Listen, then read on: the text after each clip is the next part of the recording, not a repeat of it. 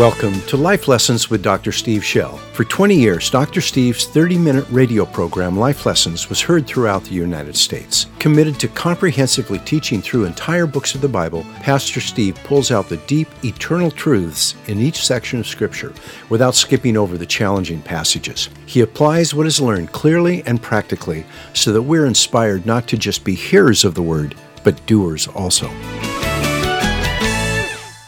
Father God, would you open our hearts and minds? We love your word. We, want, we need to be fed. We need to be prophetically challenged. We need to be strengthened.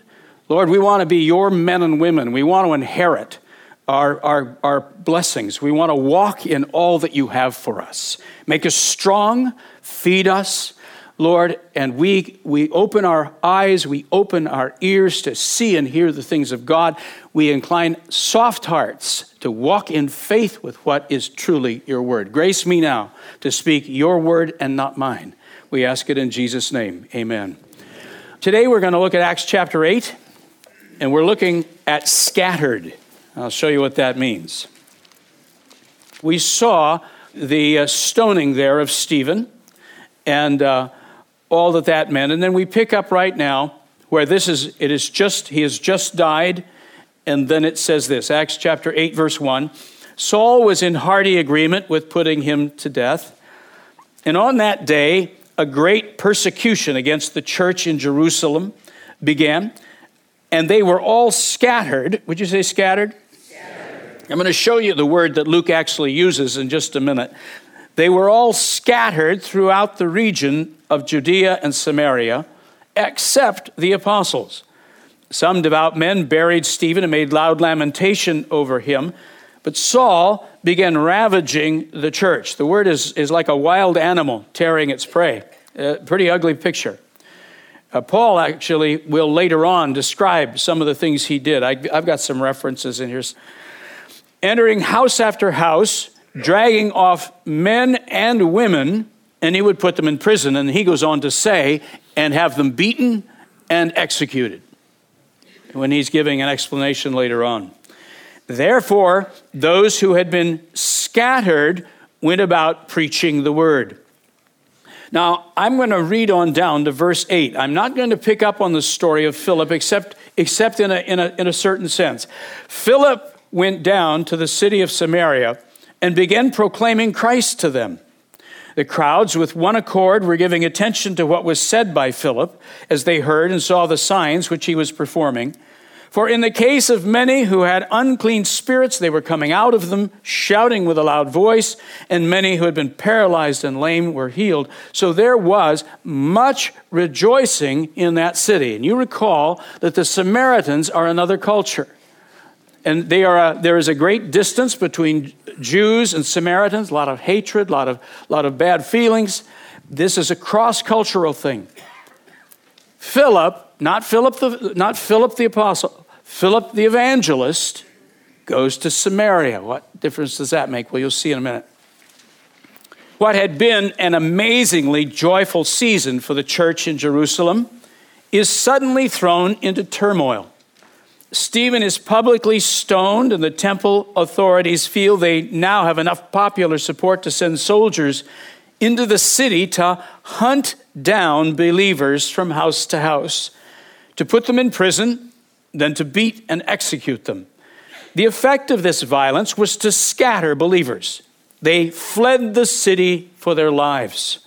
Luke says, And there was in that day a great hunt upon the church. Isn't that a chilling term? That is the word. Like you hunt an animal, like a fox hunt. Suddenly now, the undoubtedly the Levitical, the Levitical uh, police are now surging through the city. Romans aren't going to do this. This is Levitical police. The, the, the, temple has released them. They're going house to house. They're hunting down Christians like you'd hunt an animal. And all were, now here's the word that scattered is the way it translated. All were sown out into the rural countrysides of Judea and Samaria. What's sown? like sow, sowing seed. You see it? And that is the word. Sowing seed. They were sown like seed. out into the rural countrysides of Judea and Samaria, except the apostles. He pictures believers being sown like a farmer sows seeds. They were scattered far and wide through the surrounding countrysides, being careful to avoid those cities where they might be recognized and arrested. At this point, it might seem God's work was severely hindered. But then Luke adds this statement Therefore, the ones being sown passed through these regions preaching the word about Jesus. With that one statement, Luke shows us that this persecution didn't stop the church, it expanded it. It turned a lot of people into missionaries. It forced them to go to Judea, Samaria, and even the remotest parts of the earth. The very places Jesus had told his disciples to go after they were clothed with power from on high. The meaning of go. A few years ago, it was popular to ask the question, What part of go don't you understand? How many heard that? Yeah. Yeah, if you didn't, you missed it.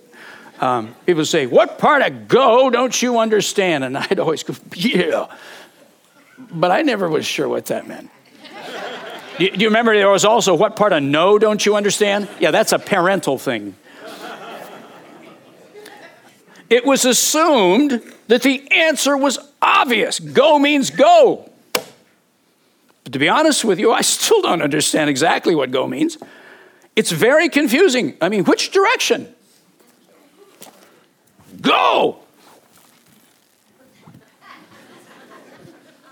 Where? And wh- which, how far? To whom? And do what? The world is a big place. I need God to be a bit more specific. To just rush off in any direction seems foolish. But Jesus' command, at the very least, means it's not okay to do nothing. After all, he did say go. So I need to understand this thing. What do you mean? What does it mean for me to go? Where? To whom? And do what? The apostles. These statements do apply to us, of course. But first of all, they apply to the 12. They were the ones he was looking at when he said it.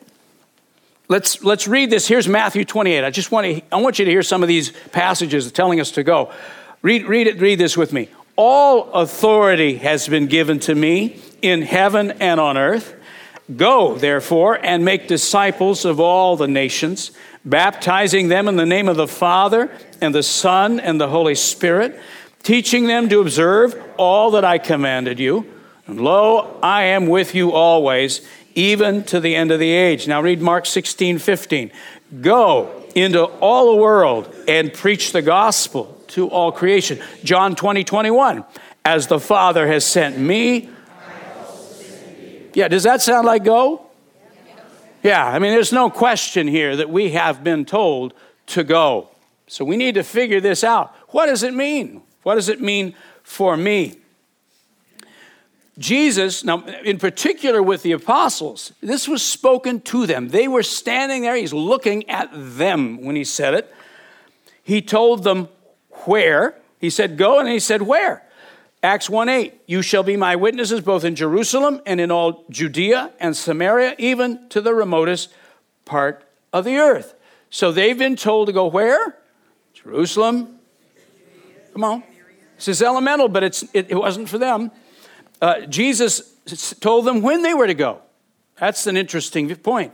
Luke 24 49. Stay in the city until you are clothed with power from on high. And then when you are clothed with power from on high, what? Yeah. So, two or three years later, apparently no one is left. After all, who wants to leave the fellowship? Imagine the fellowship. We, uh, who, who, it's got to be hundreds of homes are meeting daily in, in house meetings. I mean, you've got, oh, who knows how many by now, but you're in the tens of thousands. Uh, just all through the city, meeting daily in homes. The fellowship, they're eating together, they're praying together, they're develop, they've got strong friendships. Who wants to leave that, for heaven's sake? The, the, the preaching. I mean, if you think,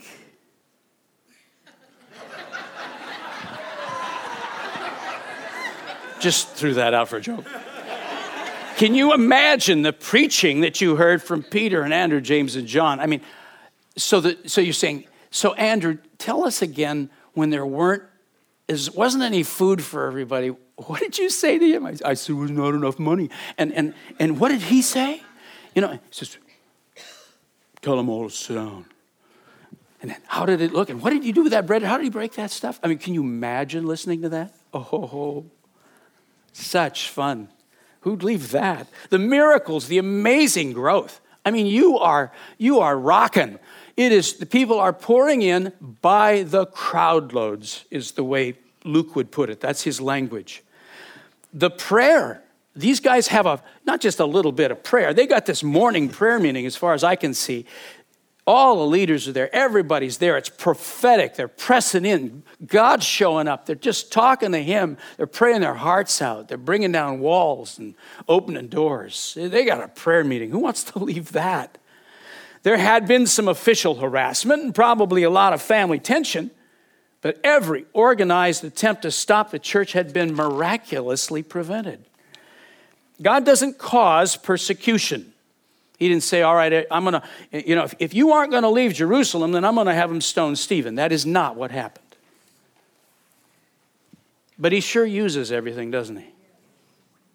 If we stop listening and miss his guidance, we can experience unnecessary levels of opposition. And I'm suggesting to you, and, this is, I do it really tentatively, that I think the apostles apparently had missed their assignment. Now, when, we, when I get to heaven, I'm just sure I'm going to meet them. And they may, you know, uh, hopefully they're not listening in on this stuff. so, Schell, come here a minute. Heard a sermon on Acts 8 from you.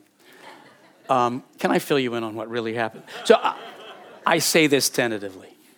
I am not accusing these great men and women. They, they, these, these are our fathers and mothers in the Lord, and I am not. But it does seem like the Lord told them where, that they were to go.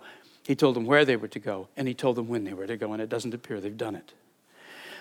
And even as we find out in Acts 6, remember where they were, they said, you have this problem between the Hellenists and the Hebrews. They go to prayer, and the Lord tells them, it's, What you're doing is not pleasing to me.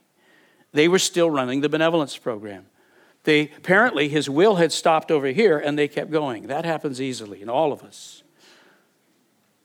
With this level of blessing, with the level of power, with a level of grace that's on this fellowship, I, I would have missed it too. I wouldn't have left either. I mean, I'm not setting myself better. It just appears that they've stayed too long. Yes, there will always be persecution, but we can do things that make it worse. It appears the apostles had, to some degree, ignored the Lord's command by remaining in Jerusalem too long. If so, they had unintentionally ignored people who were waiting to be saved. You still got Acts 8 open? Look, look there at verse 12. Philip went not because he was following this command. He's not, this isn't the apostles. The apostles haven't gone there. They will show up in a minute, two of them. Philip goes to where? Samaria. Why would you go to Samaria? Because the Samaritans hate the Jews. And if you're being persecuted by the Jews, this is a safe harbor. This is where you want to go, man. If you're in trouble with the Jews, you're popular in Samaria. It's like, what'd you do, man? That's cool. So, this is the safe place to be. They've gone into, he's gone into, he's fled into a safe zone. But in that, in that group of Samaritans that no one would have bothered to go to, because who cares about them? There's a whole bunch of people waiting to hear the gospel and are going to get saved.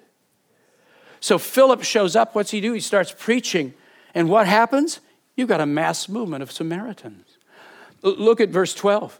But when they believed Philip preaching the good news about the kingdom of God, in the name of Jesus Christ, they were being baptized, men and women alike. And then just let your eye go down to verse 25. I'll fill you in.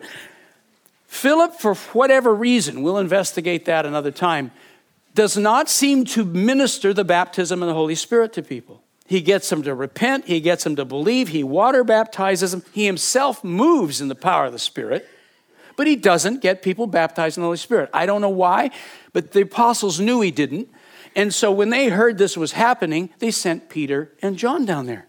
Peter and John minister the baptism of the Spirit. Everybody ends up Pentecostal, as they should be. And then it says here, verse 25 so when they, meaning Peter and John, had solemnly testified and spoken the word of the Lord, they started back to Jerusalem and were preaching the gospel to many villages of the Samaritans. So on the way home, they just go village to village along the road and preach the gospel, and people are receiving Christ everywhere. At some point along that road, I would suppose Peter might have looked at John and said, Weren't we supposed to be here? Didn't he tell us to come here? Look at the response. What if Philip hadn't gone? Here's the horror of it there were a whole bunch of people who were ready to receive Jesus. And if someone hadn't come, they wouldn't have. You got to see that. You, you got to see that. This is serious. We're not, they, they didn't go where they were told to go. And there were people who would die without Christ because they didn't obey. Probably without realizing it, believers fled for their lives to the very places Jesus had told them to go. Like a farmer sowing seed, God scattered them outward into the surrounding regions and across cultural barriers. People who were looking for God finally got the chance to hear the truth and be saved. By the way, did you notice everybody left Jerusalem but the 12, the very ones he had personally commanded to go? I don't know how to explain that. I, I don't know. I, I, I, don't get it. Some of them could have stayed and run, run, run the show. I mean, I don't know. Later on, they would. Let's, let's, let me defend them. Later on, they would all go. Uh, later on, you'd have, you'd, I mean, you had Thomas in India, you had Matthias in Ethiopia. I mean, they're, they're, Peter and his wife are traveling and ministering all over, uh, certainly in Rome, and that's where he, he, and, he and she died, uh, etc. So they, they did move. They did get out of town, uh, but not here.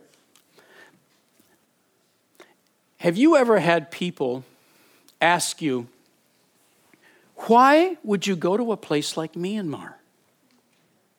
Don't we have enough needs right here? How many have heard such things? The way I want to answer is look, why don't you just hold that question, get on the plane, and go, and then you come back and tell me how you feel? It, it, it, is, it, is, it is filled with ignorance.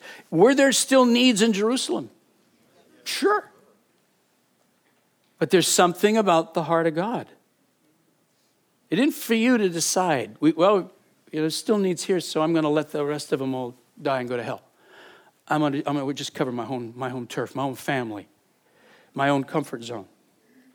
There's a, there's a place where I got to get out. How many are glad that 10 people that we prayed for got on an airplane and flew all the way there, sent all that medical stuff and everything else, and set up clinics and ministered? How many are glad they went to Myanmar? How many are glad that there's 259 and that's the last clinic? That's the By the way, my wife said four entire villages came down out of the mountains. Four entire villages came down out of the mountains to, to hear about the Lord and receive care. How many know that Jesus knew those people were there? Hearts that were open, hearts that were soft, hearts that if someone just came and told them the truth about Jesus, they would be they would believe it and they would step into eternity and belong to him forever. You following this? How many think he knew they were there? How many are glad somebody went? Therein is the, is the, is the wonder and the horror of it all. What we do does matter. We, would love to just take that yoke of responsibility and dump it off and say, no, no, God's got it all covered. Somebody will do it. If I don't, somebody will. That's nonsense. We're comforting ourselves. How many people do you know going and talking about the Lord anywhere? You don't. No, you do matter. The message that's in your heart matters. The relationships and the context matter. The things the Holy Spirit says to you and where He tells you to go matters. People's eternity is hinging upon it. Now, you call me names if you want and say, I'm loading a guilt trip. I'm sorry, it's the truth. I'm not trying to load a guilt trip, but we do have to see the way things are because it does matter. Put simply, God sows people, people sow the word. Would you say that? Yeah. He takes you and sows you, you sow the word. Jesus had told them to go, and if they will not obey, then he will push. How does he do this in our lives? Fortunately, not always with violent persecution. Divine discontent. I may become restless, uh, unsatisfied, struggle to maintain focus, have a hard time finding vision for the future. You may find yourself in a situation where you've been placed, everything's fine, and then suddenly it's like, like, the, like the pleasure of God just lifts, and you just feel what, what, unsatisfied, lacking focus. I keep trying to find vision for things. Uh, I can't find it. Anyone feel ever been in that situation? God's lifting his hand. He's, he's beginning to give you what we call divine discontent. He's unsettling you so that you'll move. So that you'll move. Now, I, I give a, a caution here. This must not be mistaken for spiritual dryness because I've not practiced essential spiritual disciplines. So if I'm not nurturing my spiritual life and I feel I have no vision and I have no thing and I get tired, and that's, that's your spiritual uh, dryness. It's not guidance, but you settle the difference between it. Spirit, divine opposition. Circumstances may change, and I find I'm being forced out of what is familiar and secure. You suddenly get fired. You, you know, or, or, or, the, or, the, or the relationship breaks off. Been there, done that. This may be the result of persecution or merely unforeseen change. I, I could tell stories, but you, could, you know those things. You're, you're in a situation, then all of a sudden, it's like the circumstances just are moving and churning, and you're just getting pushed out. That's not a bad thing. If this is God doing it, that's not a bad thing. Because He always knows where He's taking you. It's never just pushed, it's always led. Divine direction, God says in His Word, He doesn't want to guide us like a horse or a mule, which must be controlled by bit and bridle. Here's how he wants to guide us. Would you read that with me? I will instruct you and teach you in the way which you should go. I will counsel you with my eye upon you. God says, I'm going to guide you, and I'm watching you and know your ways, and am invested in you constantly. That's what the eye upon you means. Isn't that lovely? He's watching you, He knows you, He is with you all the time. What happens in your life matters to Him greatly. I, have just been, I've been reading in, in, in, the Proverbs, and the Lord just says He hears the prayer of the righteous. And the other morning, I was just, I just said, because of Christ, you you hear me. You're listening, man. I mean, you're hearing what I'm praying. You're watching my life.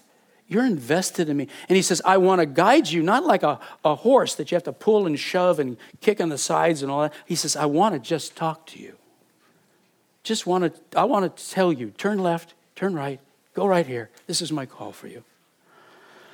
He wants us to listen and choose to do what he says. Where should I go? That depends on what he says. Everyone is told to go, but each person has a different assignment. Some are supposed to move somewhere. I've had people come to me and say, Pastor, we're gonna, we're, I'm quitting my job.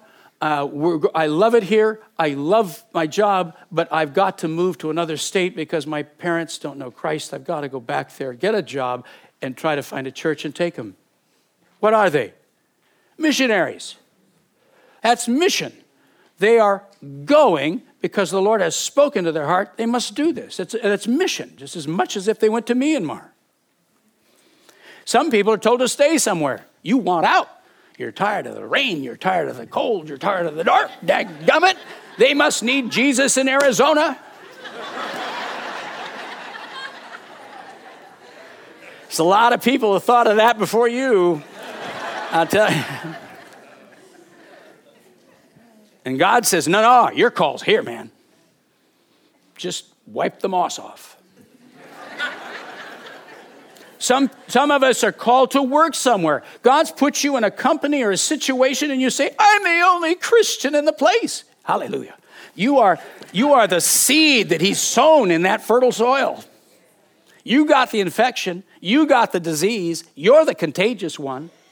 So he puts you in the middle of that thing and then just says, Now live it out with me, just walk with me, listen to me, ask for divine appointments, pray for your people, and watch what happens as time goes on.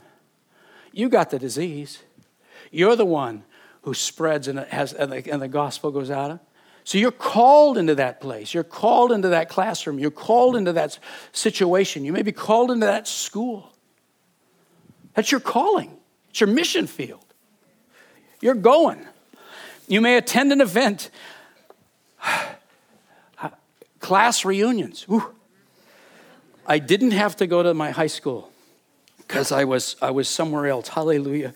I mean, I would have gone. It's not like I don't, well, it's, I was not looking forward to the thought. I went to an all boys high school, private high school. Can you imagine that? And oh boy, will it be fun having the Pentecostal pastor Steve Schell come in. I was going to go, and I was going to pay the price, and I was going to just ask God. I was going to do it, but I, I was in Holland at the time. I did go to my college reunion. Felt, and, and, and what are you going for? I'm not just going to see the ivy covered walls. You're going because there's relationships and people, and you're seeing, you know, and yes, indeed. One, one fellow I'd led to the Lord, hadn't been walking with God, drove all the way down from Minneapolis, you know, came down just to talk. Divine appointment. You, uh, you literally go to these sorts of events. You go there because they're a mission field. You go there for people. Everything's about people. You, you, you make friends using common interests. You may join a sports team to meet people. You may get in a music organization to, to meet people. You're not just there to kind of a shallow evangelism, but you're looking for connections. You're looking for opportunities. You're looking for open doors. And you feel God's told you to do it. Going doesn't mean you have to get on an airplane. It may mean that. And if he says it, you do it. Jesus told us in the parable of the Good Samaritan that at its most basic level, to go means to help people that come across my path during the day. At Good Samaritan, he wasn't looking for an evangelistic opportunity, he was on a business trip. And here's a needy person. Jesus is teaching us a very important thing. Open your eyes as you go through your day, and the needs that are alongside your road are yours. So when you, you, you have these divine appointments, you wake up and begin to live your day differently. Taking the first step. To go means to cross the social barrier first. Anybody shy in here? Anybody afraid to raise your hand right now? Yeah. yeah. Believe it or not, I am and I was raised by a very shy uh, woman, and and and it, it, it the whole thing going across the social barrier first. Wouldn't you rather wait for people to come to you, to say something to you? It's painful to be the one who initiates, who goes across and risks rejection. Okay? So I go up and say, Hi, how are you? Somebody may go, you know, not have time, and that hurts. So I like to avoid that, so I kind of put the wall up. Go, at its most basic, is that I'm willing to cross that bridge first. And there's a cost to it and there's a reward to it. But that I'm willing to initiate and reach out to other people out of my comfort zone. I don't wait for people to meet. I reach to them. I say hello. I'm friendly. I invite someone to sit with me. Sit, I sit beside someone who looks lonely. I do this not as a loveless tactic. This isn't a game, but as a genuine lifestyle. God loves people, and, and, the, and, his, and his compassion motivates me. Uh, one of my children, my middle daughter particularly, when she was little, I mean, in effect, she's still doing it, but when she was little, on the playground, uh, Rebecca would look around and she would spot the little child who had, was lonely and off by themselves. And it was just, no one told her to do this. It just, and then she'd go over and she'd befriend that person. Isn't that sweet? That's the heart of God. It, it, it ceases to be about me. It's not standing there going, Who notices me? The fact is, nobody. You know, you know it's, it's really true. We're all kind of wondering who notices me. And so somebody has to get out of that zone and say, Hi, want to have lunch? That is going. I mean, that's a very important thing. That's how this process happens, person to person. How do I prepare myself for this? Uh, uh, pursue God until I have a genuine breakthrough and a real testimony. This sounds so elemental, and I won't spend a lot of time here, but when you have something that's really worked for you, you'll tell others. Uh, I'm, I am so annoying. If you get around me somewhere where we're eating, I will start talking to you about the South Beach diet. My wife put us on it years ago, and, and, and, I, and I figured this out about sugar and all of this. And so I will just make you miserable while you eat. I, there's one pastor in, in, in Foursquare, he says, I go on the, on the Steve Schell diet. That's all. He says, I look at all the weight I've lost. He says, I sit there and think, what would Steve Schell say? And, and he says, that does it. I don't eat, you know. So why do I tell you all about this? Practically make enemies. I got one lady in town, you know, she told me her husband was having heart disease, and boy, I, I, I was merciless, and, and now we're friendly, but not the way it was. Why am I telling her this stuff? because it works, man. And it worked for me. And, and, and let's, let's protect your husband's health. Let's, let's you know, it, it's not about appearance, it's about health and strength and choosing life. And, oh, I can get into this thing. Can you see? I could sell you a diet in a moment. Why? Because I believe in the thing. When it's worked for you, when Jesus works for you, when you find life there, you don't have to get prodded to say something. You're, you're hard to be quiet down because it works. You believe in it. You don't have this guilty conscience. If it doesn't work for you and somebody's just pushing you out the door saying, you know, go out and tell them you ought to go to church, and, and, and you hate church, you, know, if you really love them, you keep your mouth shut. I'm going to do to you what happened to me. I write down my testimony. This, I, I just threw this in because I just heard something so profound, and it really, it just reminded me. Right? Can you, do you have a testimony? If you've come to Jesus Christ, what did He save you from? What happened to you as He's come into your life? How are you different because of Jesus? Can you say that in about five minutes? Clearly and briefly.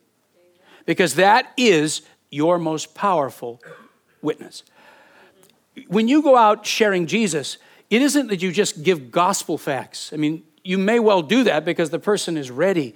But the, the point of connection, the point of entree into someone's life is where there's an opportunity. You can say, Can I tell you what he did for me?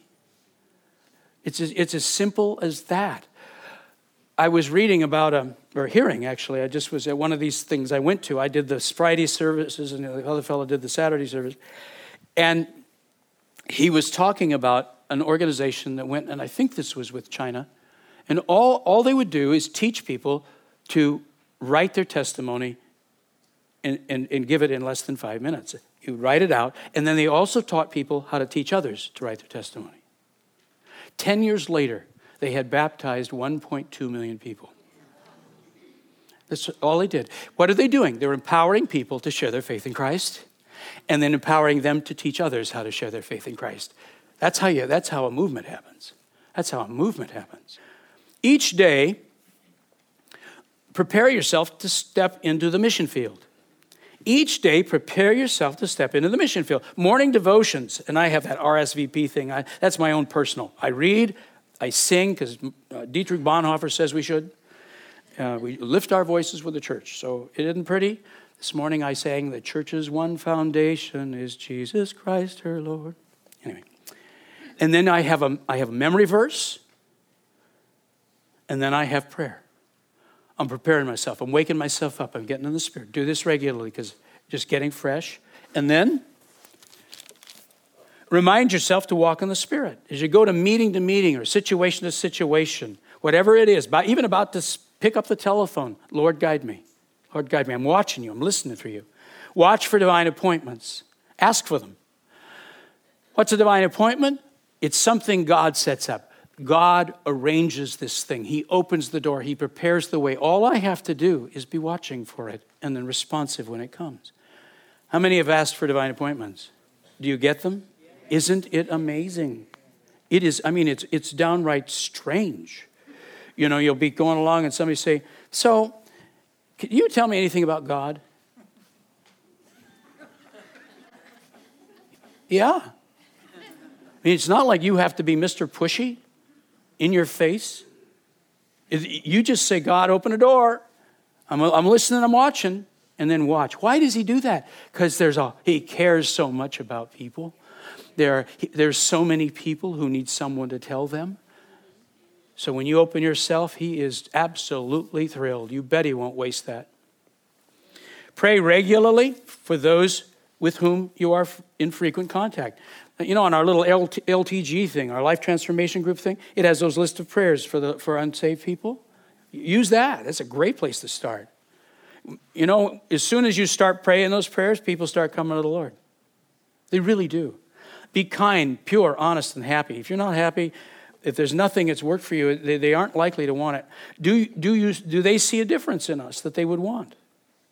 Weaknesses faced honestly are not a problem. No one expects us to live trouble free lives. Sometimes the way we suffer is the greatest witness.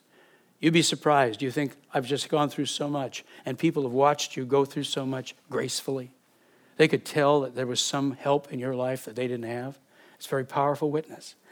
Participate in a mission or ministry where I can be expected to speak for God. Join something. Go on a mission team, a ministry, ASF, life group, LTG, where you're supposed to open your mouth and talk about God. Support others who do go. This passage I quote, and this is just an important concept. When you pray for the Myanmar team, when you set yourself and say, I will stand in the gap for them, spiritually, God rewards you as if you'd gone. I give you a verse there that, that, that is a very important one fact, I'll read it, it is so important. David, after a battle, his, some of the men came back, and some men had stayed by the baggage defending that, and others had gone to war. And the ones that came back from the war said, We're not going to share the loot of what we've won with those who just stayed with the baggage. And David said this He said, in fact, read it with me. As his share is who goes down to the battle, so shall his share be who stayed by the baggage. They shall share alike. And then the next verse says, And this became a statute in Israel from that day forth. In other words, whatever part you play, you don't have to be the out front person. You don't have to be the one who's doing whatever part you play, God sees the whole. And he blesses you equally with the other people. For the real shy, for the real timid, you come in another you come in another role. It's as though you were out front. God sees it all as one. Isn't He lovely? He's not driving us, He loves us, He knows us. Keep doing this one way or another for the rest of your life. Last point precious treasure. Why does all of this matter? Why do I have to go? Because what you know, what you and I know, is enormously precious. You know God and what a person must do to live with Him forever. And it's just not right to keep that to yourself. Every person on the planet is dying one day at a time. And at some point will step into eternity and they don't cease to exist.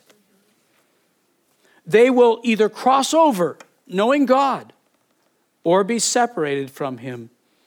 And that separation cannot be changed on the other side. So you and I can't be silent.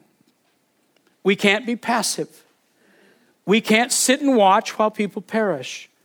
All God asks of us is that we go where He tells us to go. You and I don't have to win the whole thing. You aren't going to win all of the fish in the sea.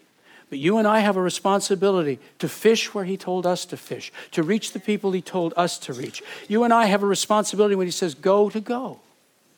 Why? It does matter.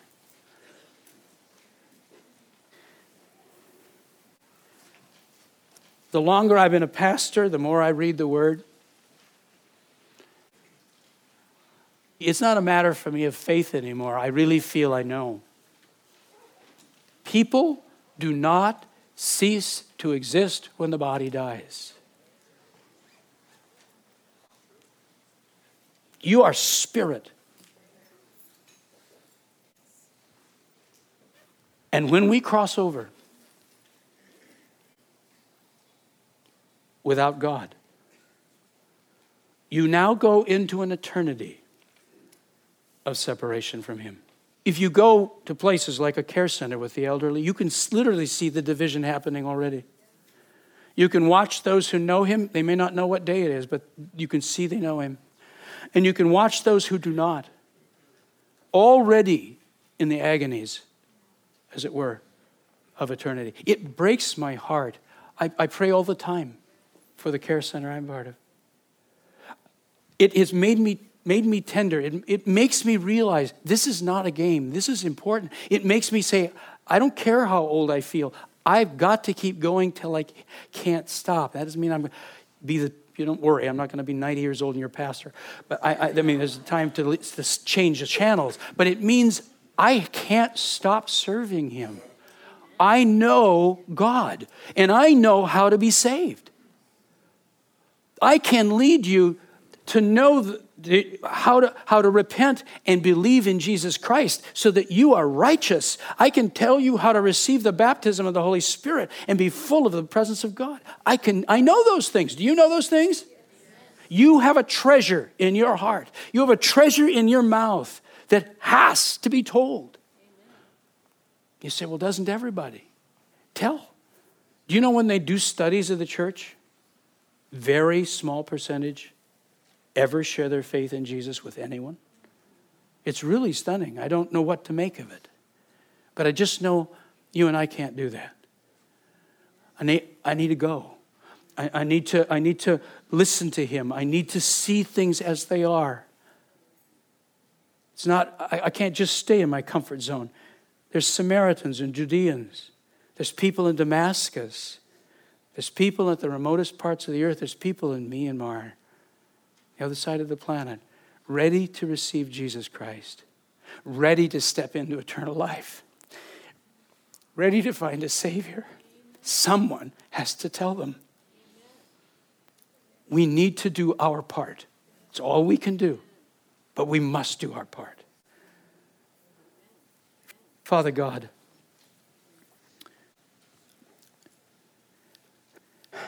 give us eyes that see, ears that hear Give us a heart that understands, Lord, not condemning, but a heart full of love, of compassion, a heart full of faith that says, This is the way.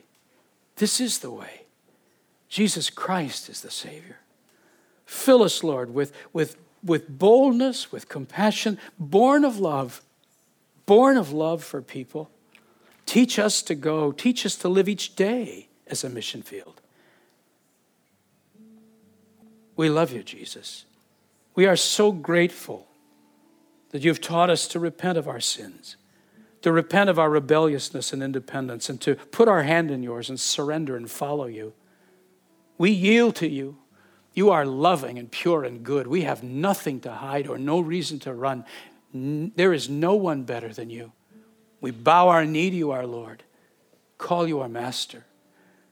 And Jesus Christ, you, the Son of God, died on the cross for my sins, the sins of the world, but you died for mine, every one of them. You were punished. You became morally responsible for my lies and selfishness, my greed, my lust, my stupidity. You bore my sin. I believe that. I put my arms around you, Lord. I trust you as my Savior, and I will to the last breath in my body. Blessed be the one who has made me the righteousness of God in Christ. Blessed be the one who's washed me spotless and clean, who's made me a child of God and a co inheritor with you of all of the glory of heaven. Jesus Christ, I know these things. You filled me with your spirit. Rivers of living water in my innermost being. God Himself dwells inside of me, my strength, my peace, my counsel, my wisdom. I will never be alone again. Oh God, Send me. Send me wherever you will to tell people what you've done for me. If you're ready to say that, do you understand how important this is? Jesus, I will not allow things to hold me back. I want to be sent wherever that is. I want, to, I want you to open my eyes. To whom? Where are you sending me? And again, this doesn't mean it has to be in, to another country. It doesn't mean you have to even move, but it means you live a certain way. Would you say, Lord, send me? Why don't we say Isaiah's words? Here I am, send me. Say it again. Here I am, send me. Come, Holy Spirit, now. In Jesus' mighty name. Amen. Thanks for listening. If you like this podcast, please click the like button, subscribe, and share it with a friend.